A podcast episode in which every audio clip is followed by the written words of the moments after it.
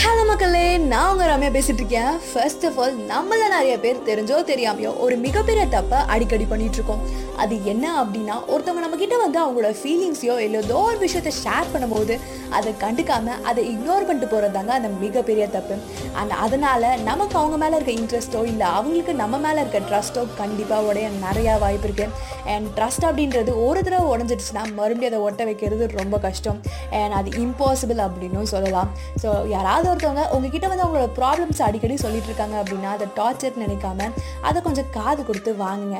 Because அவங்க சொல்கிறதுனால நம்ம ஒன்றும் அவங்களோட ப்ராப்ளத்தை வந்து சால்வ் பண்ண போகிறதில்ல அண்ட் அவங்களும் நம்ம சால்வ் பண்ணுவோம் அப்படின்றதுக்காக நம்ம கிட்ட சொல்ல போகிறதில்ல அட்லீஸ்ட் அவங்க அதை சொன்னாங்கன்னா அவங்க மனசில் இருக்க கொஞ்சம் பாரமாச்சு கம்மியாகுன்றதுக்காக தான் சொல்கிறாங்க ஃப்ரெண்ட்ஸ் யாராவது அப்படி சொன்னாங்க அப்படின்னா அவங்களோட ஃபீலிங்ஸ்க்கு கொஞ்சம் மரியாதை கொடுங்க. அண்ட் அவங்களுக்கு கொஞ்சம் சப்போர்ட் ஆயிருங்க.